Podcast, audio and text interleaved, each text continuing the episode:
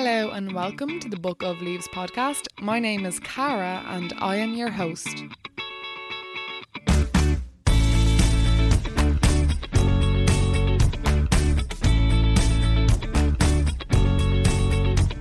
Hi guys, thank you all so much for joining me for episode 4 of Book of Leaves.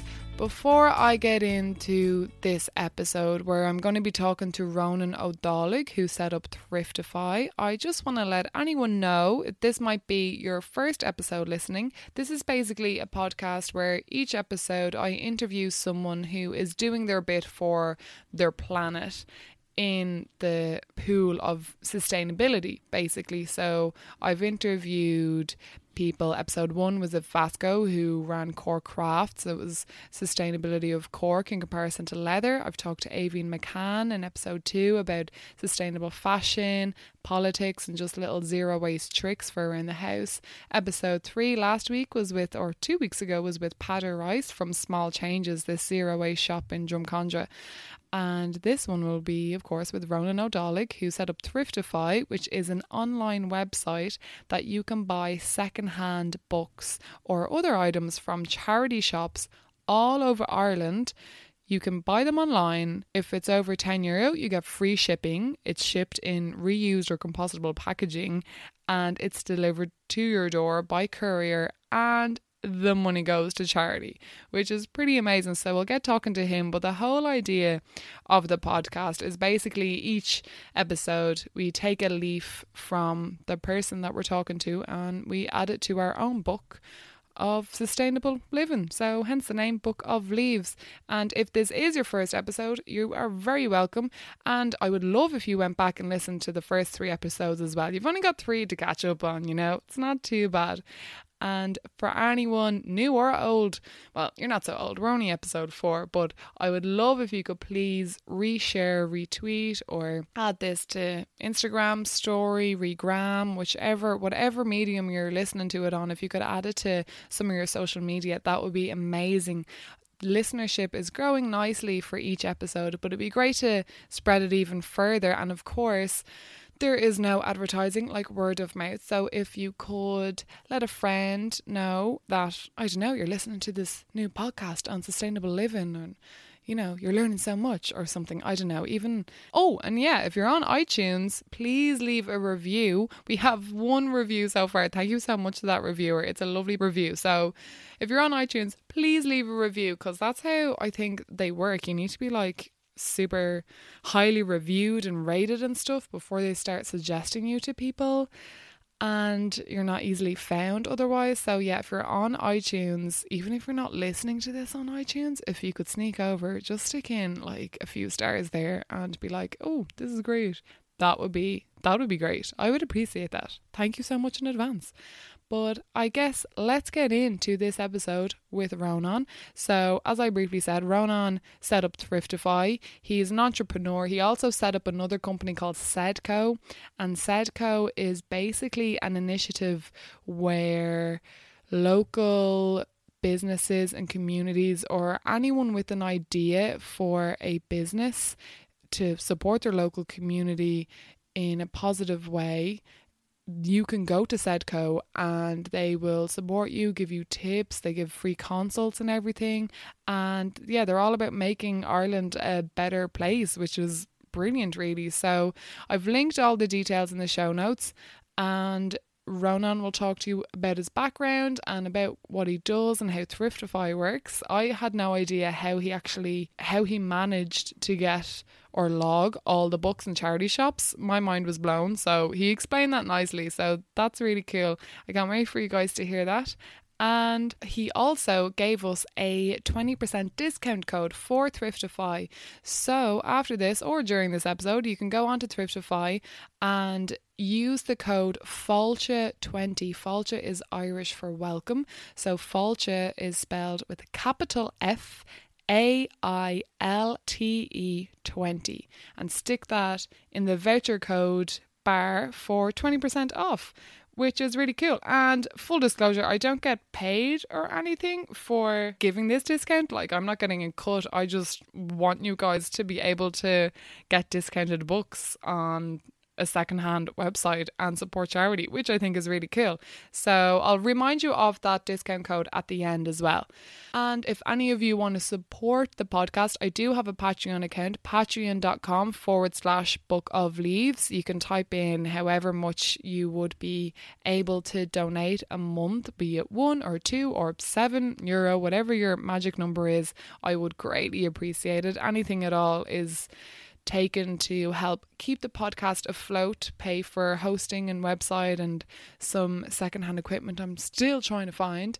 And yeah, that is basically it. I won't keep you guys much longer. Thank you all so, so much for your support. Keep sharing. And yeah, here is Ronan O'Dalig.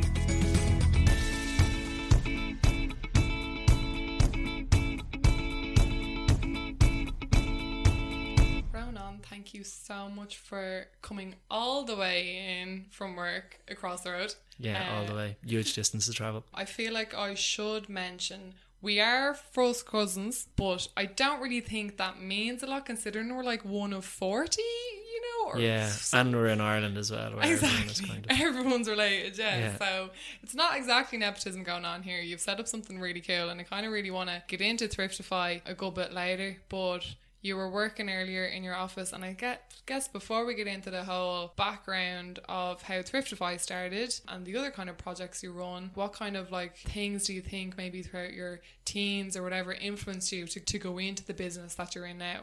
Yeah, I think I've always really loved entrepreneurship and the idea of business and the idea of making money. Um, I remember when I was 10 or 11, there was a local artist in Clondalkin in Dublin, where I'm from, who was paid by the council. He was given a grant to make calendars. So whatever year it was, say it was like 2005 or whatever, he made beautiful like oil canvas paintings, 12 of them, one for each month, and put them in these calendars. And uh, I was at an event, I was 10 or 11, and he was giving them away for free. So I blagged like a box of 500 of these calendars and it was just in the run up to Christmas, and I just sold them door to door for it. I started out at two euro, and then one of my neighbours bought five, and I was like, "Hang on a minute!" So I put the price up to a five, and then eventually the price was at a tenner a calendar because everyone wanted them. So I made a fortune on these calendars, and the artist took an absolute freaker, like, and went How did ballistic. He, find out? he found out because loads of people in Clondalkin ended up with the calendars, and he was like, "Oh, where'd you get one of my calendars?" And they're like, "Oh, some kid came and sold us." one for a tenner, and he's like, "What? I've been giving them away for free. You're not supposed to be buying them."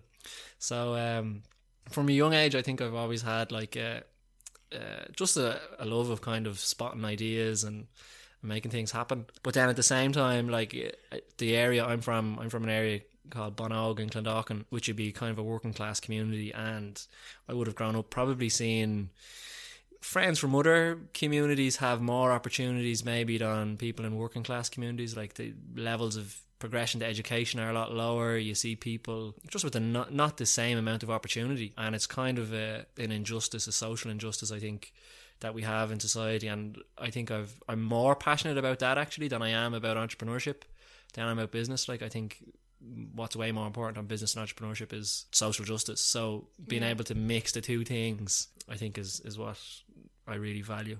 And so, did you doing the leaving cert then your final year exams in secondary school? Did you know what you wanted to do God, in college? No, no, no, no. I hadn't a clue.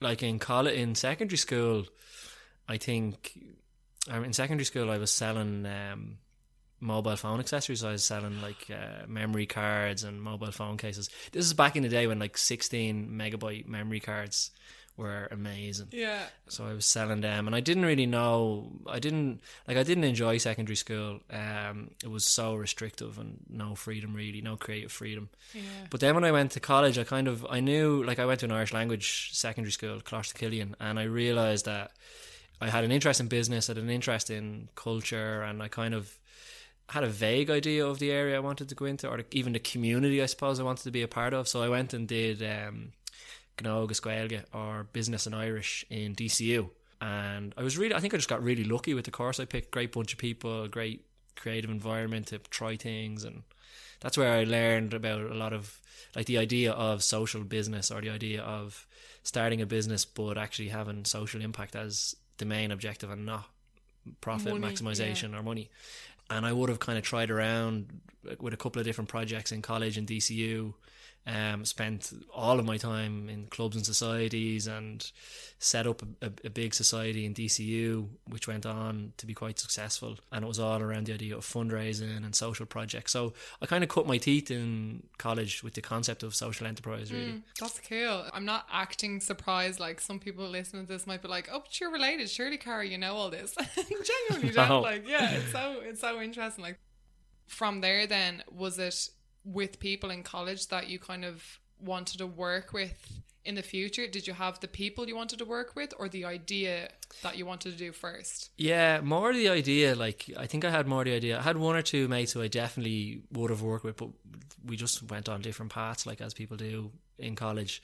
I think it's probably the big regret I have as well is like I started what I'm doing on my own which is a major mistake. You should never start any business on no. your own. No, definitely not. It's the biggest killer, like because if you can imagine trying to do something on your trying to do anything is hard enough, yeah. right? Especially when you're coming from a background of maybe you don't have a lot of money or a lot of finance to put into it, or you're doing it and you're trying to also survive at the same time. Like that's hard yeah. enough. Or your calendar business is shut down. Yeah, yeah. yeah.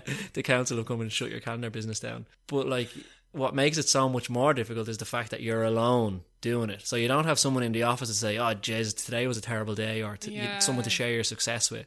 So like, it's so important now that having having built the team, you know, the first mm. year or so, even the first month of having the team, I was like, "Holy crap, this is making such a difference to." Never mind the business and, and how we're growing, but actually how I feel and how much enjo- how much more enjoyable this is for everybody who's involved. So, um, I would have had the idea in college and went with it straight after college, and then found the people later later on. Okay, yeah. so fin- finishing college, then did you go straight into making your business then? Yeah, well, I did a year in Unilever um, as part of my degree. It was kind of a, a year long work placement. Unilever Which is like is one of the most biggest companies big, out there. Yeah, really, yeah, it? yeah. Massive consumer goods company. They own like Ben and Jerry's and Dove and all kinds of things that you'd never realize they own. Yeah.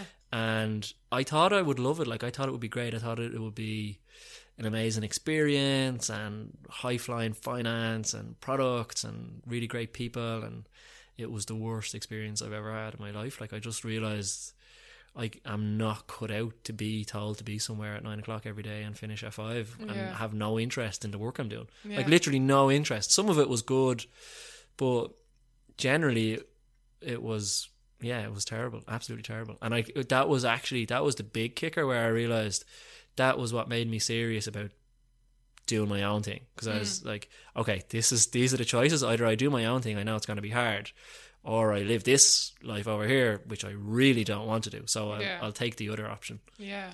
And what was your role in Unilever? Like, what were you doing? I did two things. I don't want to badmouth Unilever too much. Oh my god! Like, there's probably people listening from Unilever. Hi, everyone. You're all really great. But um, no, I did two things. I, I started on their Tesco uh, account team, so I was selling ice cream and other stuff into Tesco.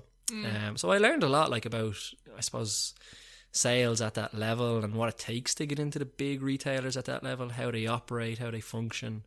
Um, so I did six months on that team, and then I moved across to their finance team, where I worked with a really, really good guy. Actually, at the time, he was the head of finance for Unilever in Ireland. Then he moved on to a big role, I think, the head of finance for their entire European operation. And I learned a huge amount from him, loads of technical stuff around finance, which has definitely stood to me. But it, again, it was it was just an Excel monkey kind of role, really, you know. Yeah. So I kind of yeah. I mean, I think the the thing about the corporates is there's a lot to learn if you're in the right place at the right time. But it's kind of maybe five percent of the work you do, or ten percent of the work you do, and the rest is kind of stuff you've no really interest in. Well, at least it sounds like you got something from it anyway. Like you got to see how I don't know, various parts of business work and yeah, like and that. I learned what I didn't want to do as well. Yeah, which exactly. is also really important. Exactly. Um. So then, did you go straight from that then into Sedco, or how did that kind of come about? Yeah. So I had the idea coming out of college that I knew I was interested in social business, entrepreneurship, um, social enterprise, and what I realized was I was I had been to a lot of Europe. I've I've done a lot of traveling to other European countries and did a lot of traveling in college as well. And uh, I remember being in Copenhagen. In they have a big social innovation hub in Copenhagen, which is a co-op and is owned by the community.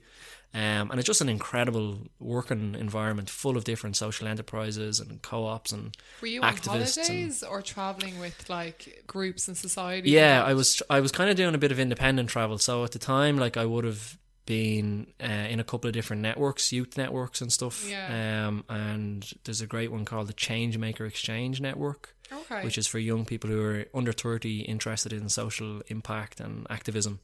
Um, so I was in that network, network, and it was through that network, which I'd really recommend to people. Um, but I got to do a lot of traveling through that, and I realized, like in all these other major European countries, there's this incredible hub of activity where you can go to a central location, meet incredible people, and get engaged in really cool social projects, or get the support to set up your own one. And we still don't have anything like that in Dublin. Like there's different kind of ad hoc supports you can get, like pieces of the jigsaw, but there isn't really a major, large social innovation hub. And I suppose that's what SEDCO is about. And one, the first thing I, I set up was trying to realize that. So set up an organization that would basically incubate and start other social projects. And that was the first thing I did straight out of college. And the first project that we started was an event management project called Impact Events, which is like an event management business. Um, so we do commercial event management, private event management, and, and kind of large scale fundraisers across Dublin. And that went quite well, actually. Yeah, and it's still going. And then what we what we've kind of done is use some of the, the revenues and profit from that to reinvest in other projects. Okay, very Yeah, good. yeah. So was Impact then made a part of Sedco? Yeah, so the idea was like I had to be honest, I had all these ideas, like and I still do. I have a Yeah. hundred ideas, and it's kind of a it's kind of a burden almost when you have too many ideas because you want to do everything and you just can't. You just have to get focused. It's so hard. Yeah. But out of college, I tried to do everything all at the same time, which mm. again I wouldn't recommend. So I did Sedco, which was this kind of incubator and hub for social projects, and I did Impact Events, which was this event management business, because I had done run loads of events in college. So I, that was the only thing I felt I could really do well. But then out of that, about two years ago, the idea for Thriftify came about Okay. and fundamentally the idea was like a lot of the time when we buy things we have a negative impact and i hate using amazon but i love using amazon because i know it's cheap and i know i'm going to get it within two days um, but i hate the fact that they underpay their workers and i hate the fact that they're a global monopoly on e-commerce and i hate so many other things about them so I, I had the con- I had the idea of like what we really need to be able to do is buy things in the most sustainable, ethical way possible. Mm. And I had gone back to an idea I'd had in college, which was when I, I I actually bought an academic book that I needed for college for like two quid in a charity shop, and I knew because I knew it was worth fifty. It was for sale for fifty quid or sixty quid on Amazon. It's like happy days. I really luckily stumbled across it in a charity shop. So I went back, revisited that idea that I'd had, and slowly kind of started to feed the idea of what if instead of being having you know what if you were looking for something and you have just have to be lucky to find it in a charity shop what if everything that was in charity shops was available online mm. so that you could buy browse thousands of charity shops millions of items on one central website. And that was fundamentally the idea. And that's kind of what we've built or what we're working towards now. When I first saw it on your page on Facebook and stuff, I was like, that sounds like such a good idea, but I couldn't think, how in God's name do you know what every single charity shop, like, because at the moment you're just doing books, am I right? You're not doing like clothes or anything yet? So at the moment, we're doing uh, books, DVDs, CDs, games, uh, anything with a barcode, basically. Okay. Yeah. Right. And how, like, does the cataloguing, like, how do you find out what what charity shops and like what kind of charity shops are involved? Like, how do you get it online? My mind Yeah. is blown Yeah. already. Like, So I mean, this is the over the last probably year and a half, I've kind of really jumped into, I suppose, the world of digital commerce and podcasts and books, and try to absorb as much information as I can around the world of online selling and valuation and technology. And it's a really amazing field. Like it's it's incredible the kind of advances that are taking place. And what we've aimed to do, I suppose, is there's there's three of us now. I brought in a, a co two co-founders. One is a technology guy, Rahil, and the other guy is our operations guy, Tim. And what we've done is we've we've kind of combined the best of the online marketing, listing, pricing tools into one really easy to use platform, which is all being custom built. So when someone scans a barcode on our platform, either with their phone and their camera or with a barcode scanner plugged into a laptop, we have a whole range of algorithms which get the unique number of that product and plug it into Amazon, eBay, AbeBooks, a whole range of platforms. We basically crawl the internet to say how much is this item selling for online. Okay. And then what we also do is we get a ton of other information about it. So if it's say it's a copy of Harry Potter, we'll say, okay, this book is selling for a tenner, but it's a hardback book and it weighs 800 grams, and these are its dimensions, which we use to figure out how much it would cost to post the item as well. Mm-hmm. So we're able to get a lot of information to figure out how much we could potentially earn, but also how much it's going to cost to ship that thing to the customer. Okay. So do you source? Do you get the books from charity shops yourselves physically and then bring them to an office? No, so the great thing about this is there's no like physical touch point for us. So this is purely tech- technology, and what we do is there's three kind of steps to it. There's scan, shelve, and ship.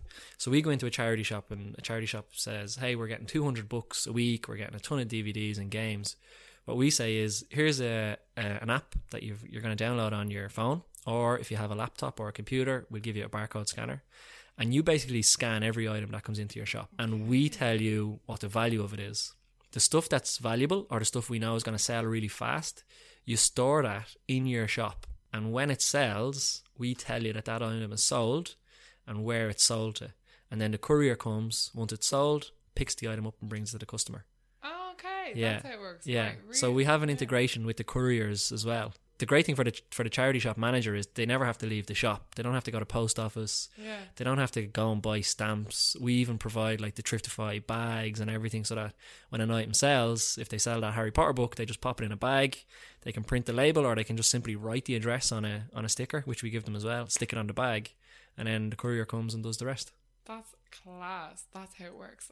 Now it all makes sense to me now. That's brilliant. And I guess when selling them, I remember seeing a post on your Facebook page at one point that you use like what happens when they need to be boxed up. You guys use recycled boxes or something like that. Yeah, so we do we do two things. So it depends on the size of the order.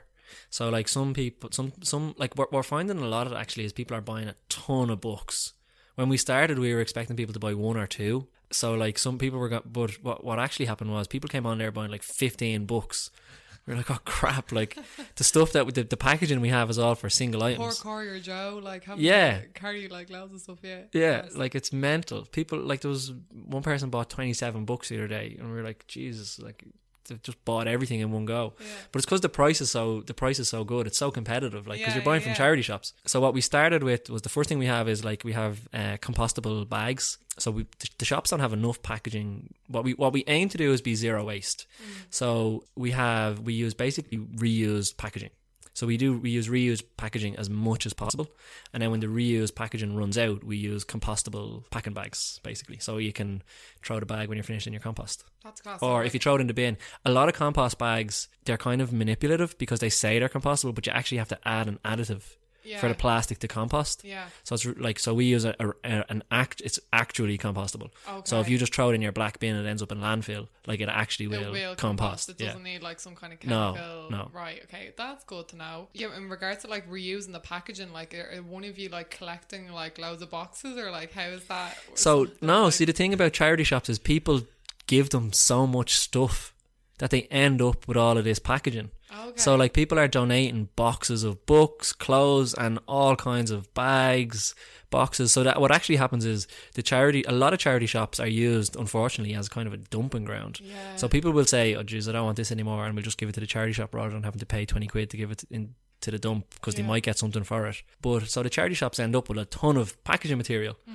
So we basically just reuse all of that instead of purchasing more in yeah. as much as possible. Now, there's a lot of times where, like, say for example, like for example, one of the shops using the technology sold a DVD recently for 103 euros, What? and that would happen quite regularly, like where they'd find something that's really valuable. Whoa. Um, what was a DVD of? It was a 19, no, it was a 2004 box set of Live Aid.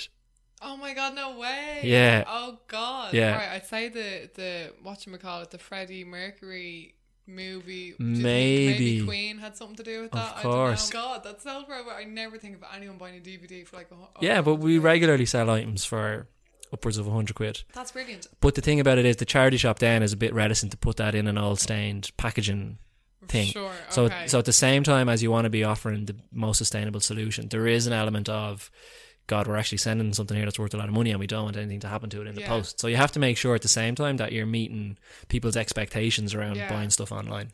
That's completely fair. Now, obviously, these are all charity shops then that this it's coming from, but you you're obviously putting time. You've got two other guys, maybe more, working with you. Like, how does the money side of things work? Because obviously, like it's lo- like sounds like loads of it's going to charity, which is great. But like, how can you guys get paid for your time as well? Yeah, well, like I mean, there's there's two kind of things. So, um, the first one is that each so when someone buys something on the, the platform, obviously it comes into us first, and then we pass it on to the charity.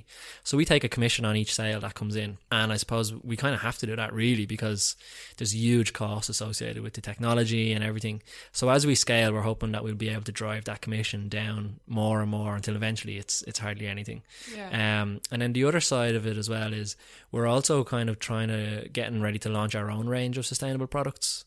So the kind of Thriftify range of sustainable stuff. So one of our latest posts, which got a lot of traction, was a sustainable laptop bag made from cork, which I we've saw. prototyped. yeah, Um, so we're actually still in kind of discussions with the manufacturer to try and get them made. We had we just had a lot of questions around the manufacturing process and stuff because what we really want to become is the go-to source for if someone wants something, anything that's really sustainable, uh, sourced in the most ethical way, and their money's going to fantastic projects that they know they can come to us and have that trust that Jesus, yeah, these guys have really done their research. Yeah. Um, and have a lot of faith in in in the processes that we have that they're getting the best most sustainable product so we're still in the research phase for that first initial project product which will be a, a cork recycled cork uh, laptop case I, yeah, I saw your post. I actually, the very first podcast interview I had was with Vasco Carto, who runs a company called Cork Crafts, based in Cork. He's from Portugal himself, but he, because that's where like cork trees are kind of grown, it's Mm. low li- livelihood for people over there. And he was talking about how it's made and like the difference between real cork and counterfeit cork, you know, because a lot of there's a lot of cheaper versions coming out now. Like, so you'll have to think. I'm actually thinking that will probably be well, it'll probably be released by the time people hear this, but probably going to be the first episode, if not one of the first. So you'll have to give a listen to that. Like, it's I found it so interesting. But yeah, cork is so so sustainable, much better than like synthetic or leather. Like mm. it's incomparable. So that that'd be cool, and it's recycled cork as well. yeah That's pretty cool. Do you know where you're getting the recycled cork from? Is it like people's? yeah so we've well so i don't want to give too much away because Okay. we're planning on doing a big launch around it but there's two different options one is to get the product manufactured itself and the second is to get the material the raw material imported to ireland and have it made here Okay. Yeah. So one of the other projects um, that I'm involved in is training migrant and refugee women in Ireland. So we're looking at the potential of actually having the product made by them in Ireland, which will make it even more sustainable and all kinds of things. So I don't want to give too much away, but Okay, um, okay. and the other thing is, to be honest, we're not 100% of the way there yet around the manufacturing of it yet. But uh, no, we've the prototype, the pro- some prototypes made and um, some good feedback on it. That's that's fair. It sounds really exciting. Yeah, but Um, that'll be the other channel that we're going to use to, to kind of generate income. Will be our own range of, of products. So we're looking at all kinds of stuff from mainly everyday essentials. Is where we want to start. Like the whole luxury goods area of soaps and stuff is something we might look at as well.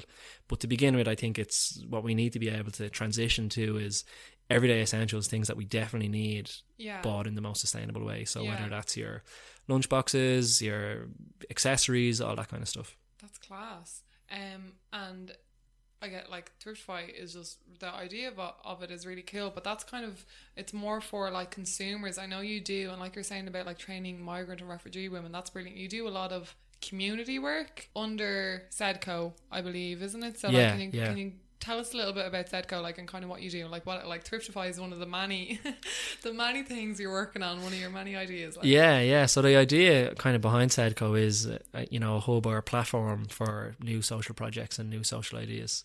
Um, so we have a couple of people working in the hub on different projects.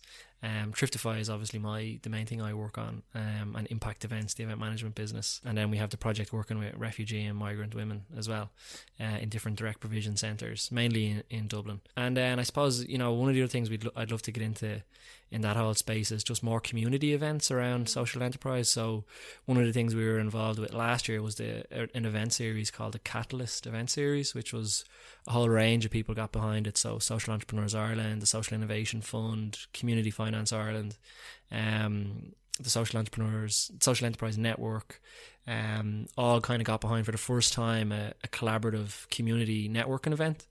So we did four of those events last year, and that went really well. It was organised by another social enterprise called Connect the Dots. Um, they did all the event management behind it and stuff. So that went really well, and I think we need more of that kind of stuff. You know, I think we need more events, more community outreach, more opportunities to meet, more opportunities for people who are interested in this space just to come together. You know, and knock heads and see what comes out comes out of it.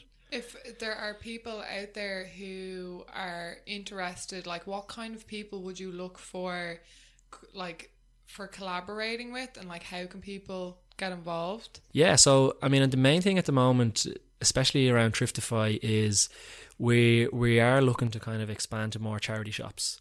So we're working with the National Council for the Blind at the moment, um, who have 110 shops across Ireland. We're in about 12 of their stores at the moment and, and scaling up quite quickly. And we're in discussions with a couple of other charities as well to get into their stores. But we're really looking to get into more charity shops and other even other kind of social manufacturers, people who are making the best, most sustainable, most ethical products. If they're looking for somewhere to sell, um, we'd love for them to reach out to us and have a chat around, you know, selling on Thriftify. And then anyone who's interested in reuse, sustainability, that kind of thing, like we'd love to kind of grow our community as well of people who are giving us advice on products they'd love to see. Like, is there a range of sustainable products you'd love, or is there an event series you'd love to see take place? Um, so we're working towards kind of a, a series of different events, Thriftify events around reuse, sustainability, social business, that whole space as well. So we'd love kind of, I'd love to hear what people are really interested in, what people want, because you know I have a ton of ideas, but it's it's no point in me just satisfying yeah. my own selfish ideas yeah. for what I think would be great, you know. For entrepreneurs out there, anyone might be interested, like, can they just approach you with like maybe an idea or something like and an Sedco, like a kind of a good platform? Yeah, definitely. Yeah, yeah. So we do a couple of things. We do um we do a totally free kind of consultancy service. So if people have ideas that they're kind of, we, we kind of, uh, people at the very early stage might not be suitable, but people who have maybe been working on, idea, on an idea, have been thinking about it for a while, maybe they have a business plan, maybe they've just got up and running. Um, we do a free consultancy service where if they want to reach out to us, we can sit down with them, brainstorm their ideas, or get specific, you know, work them on a specific challenge. Um, and then I suppose the main thing would be people who have more established social enterprises. If they're looking for a hub or for a kind of shared network to come and get more support, uh, take their business, their social enterprise to the next level, um, we kind of work with them and help them with that as well. Cool. Yeah. And if there's any investors out there, send them your way for Yeah. all the hundreds of ideas that you have. That'd be really cool, wouldn't it? That'd be amazing. Um, what was going to say? Oh yeah, the I guess one final thing I guess to touch on before we go. So how can people find you? Like you have a Thriftify website, and how else can people get in touch with you if they want to? Um, well, thriftify.com or thriftify.ie is the easiest way to, to buy stuff from us. Um, but then, you know, you can drop stuff into your local charity shop, especially your local NCBI charity shop. If you want to make sure your donations are getting the best bang for their buck, drop them into an NCBI shop. That's cool. And do you actually uh, ship abroad? Yeah, we well? ship all over the world, yeah. That is class. And uh, do people have to pay shipping charges? Like, but it's literally just like obviously the more you get, the heavier it is, the more expensive it'll be. Yeah, well, we do. Um, if you're based in Ireland, we'll give you free postage on any order above a tenner. Oh, well, there you go. which is now pretty amazing value, lads, because we have a we have a couple of thousand books listed at ninety nine cent, right? Yeah. So you can literally go on and buy eleven books for ten ninety eight and get free postage. there you go. No and excuse. Amazing quality.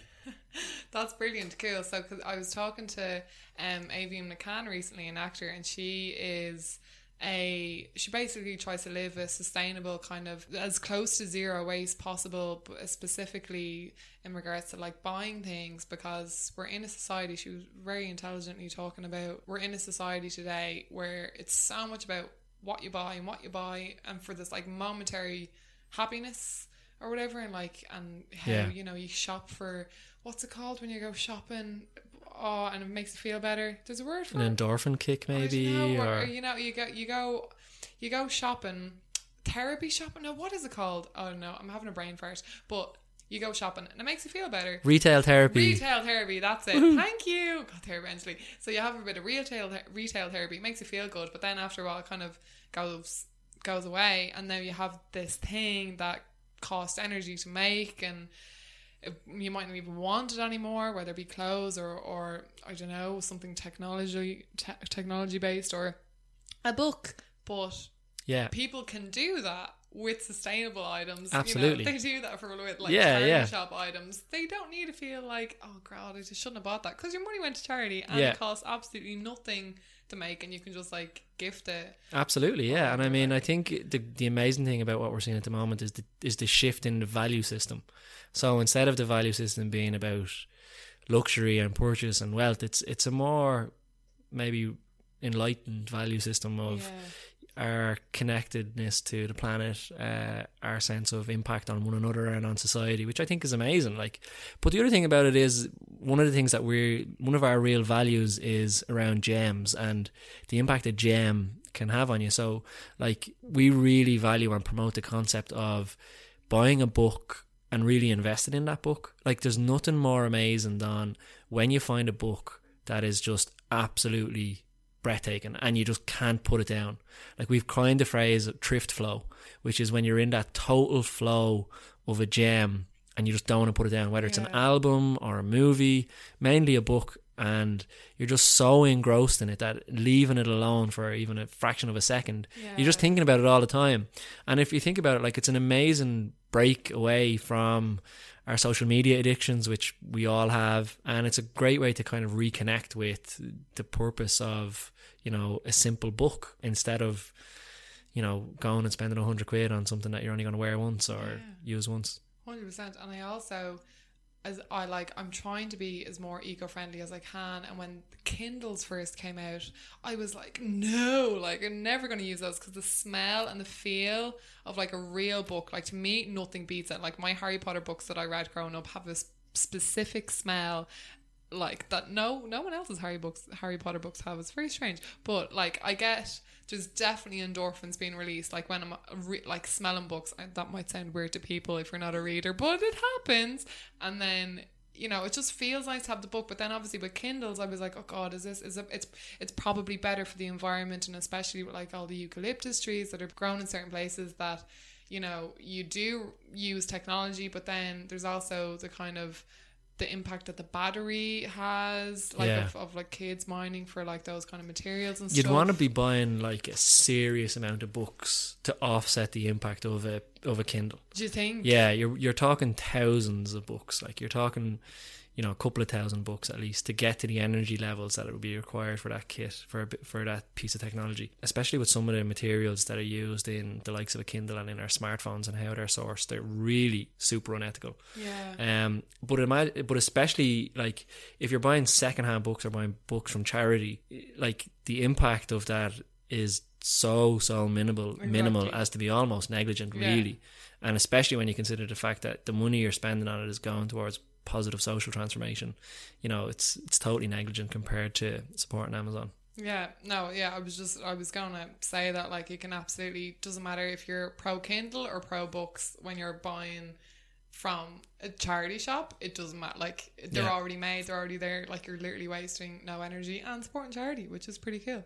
Awesome. I think we've covered everything. How people people can go on Thriftify, get their books there, get their DVDs, their live aid versions for over 100 quid. I can't get over that. And then soon you're going to have, oh, you already do have the laptop cases, do you? Not yet. Not yet. Okay, Not you yet. will have them soon. We will, yeah. But we've a whole range of other stuff. Like we saw the chin up bar this week, and we've all kinds of stuff. Yeah, PC games and console games and, and all kinds of stuff. Yeah. Cool, that's class. And I'll link all of your your website and all your social media platforms in the show notes so people can find you. And I presume, have you got an email? Yeah, anyone wants to get in info info at thriftify.ie or on Instagram at thriftify, Facebook, Twitter, same. Perfect. Thank you so much, Ronan. It's been a pleasure. I'll see you see you soon, I'm sure. Mila see you soon.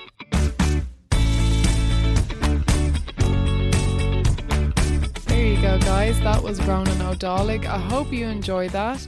To remind you of the discount code, I let you guys know about that at the start. If you stick in FAILTE20, so that's a capital F and lowercase a I L T E 20.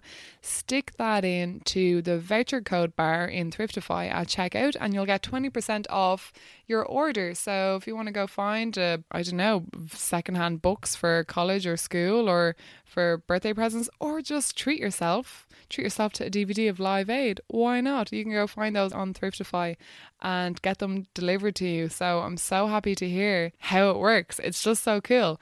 And of course, any social entrepreneurs out there who wants to help Ronan with one of his many ideas, or you have an idea of your own, you can click into Sedco. I have that linked in the show notes. And all the other initiatives he mentioned, I have them linked here as well. So make sure you give those a follow. Thank you all so much for listening. I won't keep you guys any longer. I hope you're having a wonderful June and enjoy the weather. And don't forget to keep pressuring the Dáil to pass their next bill. We're trying to get the Dáil, which is the Irish government for our abroad listeners, we're trying to get them to pass this bill, which basically would ban further drilling contracts being approved or signed, I don't know, whichever the word is. So basically, it would practically end drilling for oil off the coast of Ireland and in Ireland, which would be great. And we really need to keep the pressure on them because it looks like they're really messing around, to put it politely. Fine Gael is. So please keep the pressure on. Keep an eye on Stop Climate Chaos and Climate Case Ireland for updates on that, and of course, Extinction Rebellion and I've got some really cool episodes coming up for you guys. I've been doing some really cool interviews. If you've been keeping an eye on our Instagram, you will see that. Oh, so, yeah, give us a follow on Instagram, Twitter, Facebook. And we have our website as well. You can check out all the show notes on that as well, bookofleavespodcast.com, and share with your friends. Yeah, I think that's all. Guys, enjoy June and get some nice walks out there while the weather's good for our northern hemisphere people and for our southern hemisphere people. I hope winter is treating you nicely and have a lovely day, night, afternoon, whatever time you're listening to this. And don't forget to subscribe and rate and review all that lark. Thank you so much, guys. I'll talk to you in two weeks. See you then.